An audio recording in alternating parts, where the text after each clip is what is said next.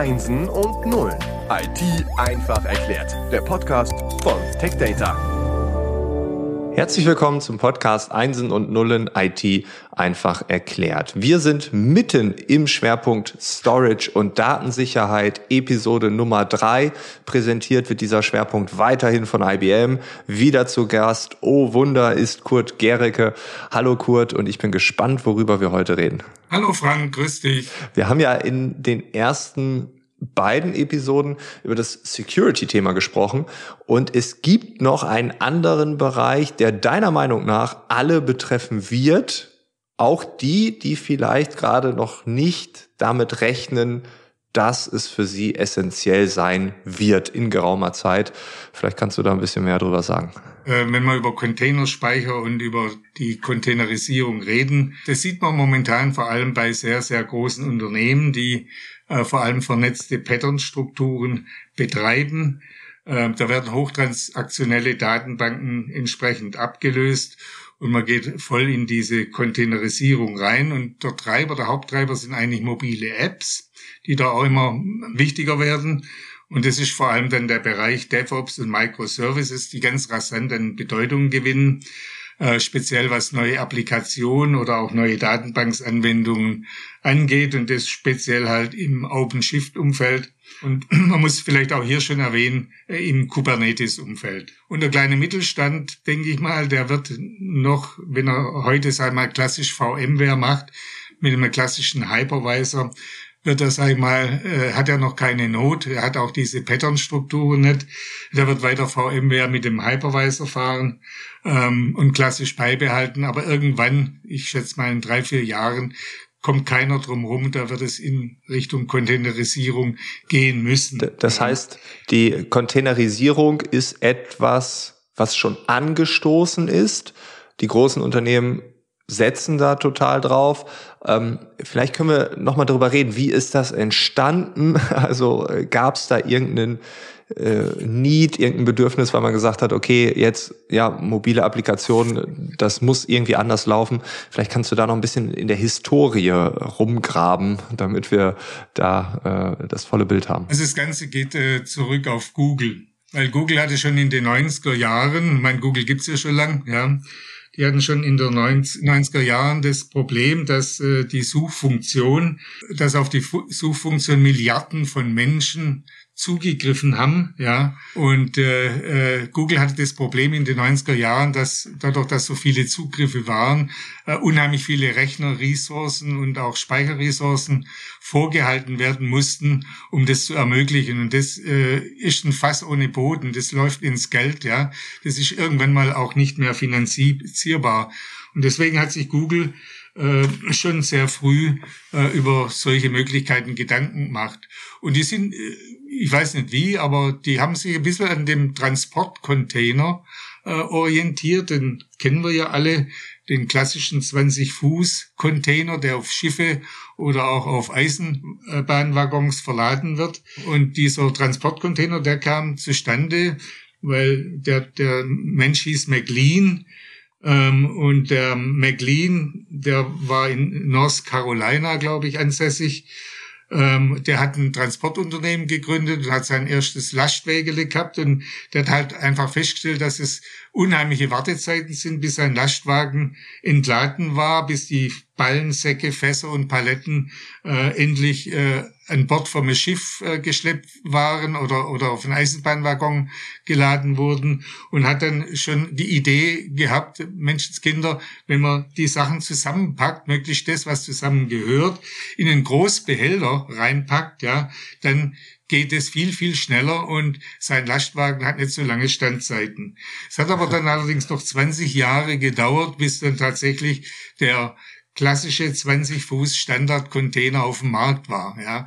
Und ähnlich sehe ich das auch in der IT. Ja. Die IT äh, wird, wird auch, die Containerisierung, die ist bei großen Unternehmen jetzt angekommen, die wird aber sich sehr, sehr schnell verbreiten, so dass ich der Meinung bin, dass der kleine Mittelstand äh, in Kürze oder in, sag ich mal, drei, vier Jahren auch nicht drumherum kommt, sich massiv mit der Containerisierung zu beschäftigen und entsprechend natürlich die IT-Infrastrukturen darauf anzupassen. Ja, was, äh, was würdest du denn sagen, ähm, warum wir die Container brauchen? Also ähm, so ganz klar, was bringen die uns? Also so ein Container in der IT, äh, man kann ja auch Software-Container dazu sagen, der, ja. Der packt einfach alles zusammen. Der hat eine ähnliche Funktion wie ein Transportcontainer, aber der ermöglicht es einfach, dass man den Code einer Anwendung, die ganzen Konfigurationsdateien, die dafür notwendig sind, um die Applikation laufen zu lassen, irgendwelche anderen Datenbibliotheken oder Systemtools, die man benötigt, um die Anwendung auszuführen, dass man das einfach in eine eigenständige Einheit reinpackt. Und das nennt man dann eben Container. Und äh, das äh, das äh, war eigentlich auch das Hauptproblem bei Google. Die wollten ja irgendwo äh, die Ressourcen nicht explodieren lassen, ja, an, an Rechnern und so weiter und so fort. Und die haben sich eben ähm, über, über diese Möglichkeiten ganz massiv beschäftigt. Und das fing Ende der 90er Jahre an. Die haben das aber nicht nur den Transportcontainer als, äh, ja, als äh, Beispiel für die IT oder auf die IT übertragbar angesehen, sondern die, man, vielleicht kennt der eine oder andere den Star Trek oder die Star Trek Filme. Ähm, da gibt's ja, deswegen haben die auch das Projekt Ende der 90er Jahre das Projekt Borg gestartet, gestartet und bei Star Trek sind ja Borg äh, sogenannte kybernetische Organismen, die im Schwarmbewusstsein miteinander verbunden sind, aber jeder ist eigenständig, ja, und eben ein, ein Kollektiv bilden, ja. Äh, hm. So wird es auch bei, bei Star Trek äh, bezeichnet. Ja, und aus dem Projekt Borg wurde dann äh, im Jahr 2014 eben Kubernetes draus. Also 15 Jahre Erfahrung mit Borg, was Google rum äh, experimentiert hat, ist dann mehr oder weniger Kubernetes geworden. Und das mhm. Witzige ist eigentlich äh, das Logo von Kubernetes, ja, das ist ja ein Steuerrad mit sieben Speichen, ja, und äh, das hat man eingeführt wegen nicht nur wegen dem Steuermann, sondern äh, der Grund ist, weil der hübscheste Borg, ja, bei Star Trek, der hieß Seven of Nine, ja, und deswegen hat das Steuerrad sieben Speichen, ja. Also äh, ein Nerd würde das jetzt nicht voll akzeptieren, ja, äh, aber so ist dieses Steuerrad oder das Logo zustande gekommen. Und was man auch gemacht hat, man, hier geht es ja um Effizienzsteigerung, wenn man containerisiert, ja. Äh, man hat, sag mal, Kubernetes äh, man findet eigentlich kaum mehr die Schreibweise Kubernetes, sondern äh, die meisten verwenden die Schreibweise K8S.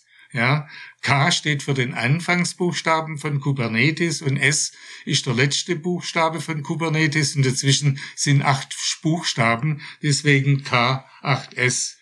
Also so ist das, äh, äh, hat man da auch noch eine Effizienzsteigerung in der, in der Schreibweise hingekriegt. Aber es ist schon interessant, ne, wenn man jetzt einfach Kubernetes hört, ähm, vielleicht auch das Logo sieht, wenn man K8S liest, äh, da hat man sich sehr viele Gedanken gemacht. Äh, man hat um die Ecke gedacht, man hat das Thema Borg mit reingebracht, dann das hübscheste Wesen, Seven of Nine. Also es ist nicht einfach nur ein Name, sondern da steckt eine Geschichte drin, äh, etwas Emotionales ja auch, das ist irgendwie auch ganz interessant. Äh, ja, ich habe diese Begriffe schon oft gehört, ich habe es auch schon gelesen, ich habe das Steuerrad auch vor Augen, aber dass es jetzt diese Historie gibt, hätte ich nicht gedacht. Wenn du sagst, dass Google äh, Kubernetes quasi erfunden hat, äh, 15 Jahre damit experimentiert hat, es ist ja heute Open Source. Das ist richtig, oder? Kubernetes ist eine Open Source Automatisierungsplattform, die einfach, ja. sag ich mal, die ganze Steuerung äh, der Container übernimmt. Ja, das heißt, mhm. ähm, eine, eine Open Source Automatisierungsplattform für Container oder für Container Applikationen oder Containerspeicher. Das ist ja alles zusammengepackt im, im Container. Also das, was ich in Storage brauche für die Applikation, das habe ich in dem Container verpackt. Und da hat jetzt äh, äh, Google ähm, auch gewisse Dinge eingeführt. ähm, das ist vielleicht von der Begrifflichkeit wichtig, dass wir uns das mal vielleicht kurz vor Augen halten. Da gibt's also in der Kubernetes-Sprache äh, mal zuerst die Knoten. Ja, das sind Computer. Also da gibt's die Arbeitsknoten und dann gibt's einen Masterknoten, der den Arbeitsknoten mehr oder weniger sagt, was sie zu tun haben. Ja, also Masterknoten drüber und dann die Diener drunter, die man auch mal eine Zeit lang Minions äh, genannt hat, ja, als Diener, die dem Masterknoten mehr oder weniger zu, zuarbeiten, ja.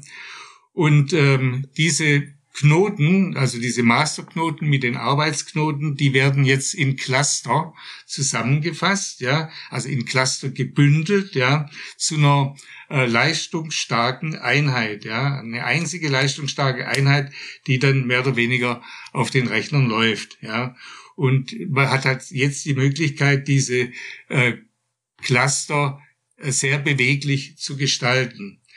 Und jetzt kommt noch der Begriff Pods dazu. Ein Pod, das ist jetzt eine Sammlung von unterschiedlichen Containern, also wenn man so will, unterschiedlichen Applikationen mit allem drumherum ist alles wunderbar in sich geschlossen verpackt. Dadurch kann man diese Container auch verschieben, irgendwo anders starten, in einer völlig anderen Betriebsumgebung oder in einer anderen Cloud oder wie auch immer. Oder dadurch, dass sie im Clusterverbund laufen, kann auch so ein Container ausfallen. Dann wird eben an anderer Stelle einer gestartet oder wenn ein Server äh, nichts mehr äh, ja, bewerkstelligen kann, weil er einfach voll ist äh, oder ausgelastet ist, dann kann so ein Container oder so ein Pod auch auf einem anderen Rechner wieder übernommen werden und gestartet werden. Also man hat eine unheimliche Flexibilität und das ist genau das, was eigentlich Google gebraucht hat damals, ja, um diese massenhaften Zugriffe ja, äh, bewerkstelligen zu können. Ja, und so ein, so ein Pod, ja, das äh, wiederum, das können mehrere, mehrere Container sein, das sind Sammlungen von Containern, ja, und, und ein, ein, wir hatten vorhin die, diese Knoten, also die Rechner, also mit dem Masterknoten und den Arbeitsknoten, ja.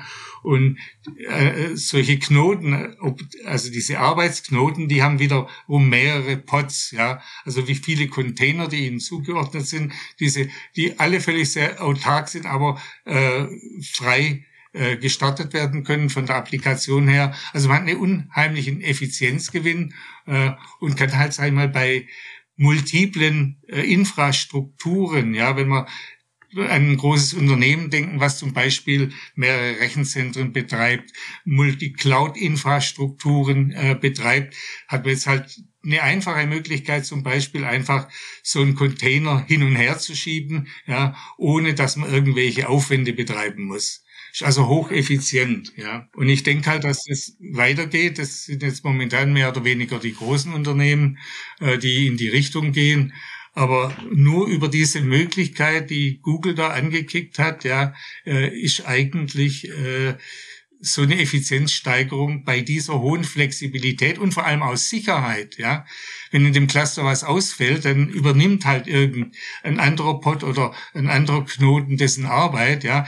Man hat eine Hochsicherheit. Also man muss nicht unbedingt deswegen ein Rechenzentrum spiegeln, wie das ja heute teilweise noch Firmen machen, ja die kompletten Rechenzentrum gespiegelt halten, sondern über diese Containerisierung hat man diese Hochsicherheit genauso, wie wenn man eine gespiegelte Umgebung fahren würde. Ja. Hast du noch Einsatzbereiche? Ähm eine Art, ähm, dass das so ein bisschen greifbarer ist. Also diese Flexibilität, wofür brauchen wir die? Also, äh, dass es die Großen machen, ja, aber ähm, was sind so, so ganz klassische vielleicht auch einfache Beispiele aus dem Unternehmensalltag, wo man sagt, aha, genau deshalb braucht man das. Also nehmen wir mal einfach ein Beispiel, eine Klinik. Ja. Kliniken kennen wir ja alle, ja. Eine Klinik betreibt die unterschiedlichsten Geräte, um irgendwelche Analyse-Dinge äh, durchzuführen, also was, was den Krankheitszustand anbelangt und so weiter und so fort. Da wird in der, heute in der Regel äh, hochintelligente Analyse-Software eingesetzt, oft auch äh, Algorithmen aus der künstlichen Intelligenz, das kommt auch immer, immer mehr, ja.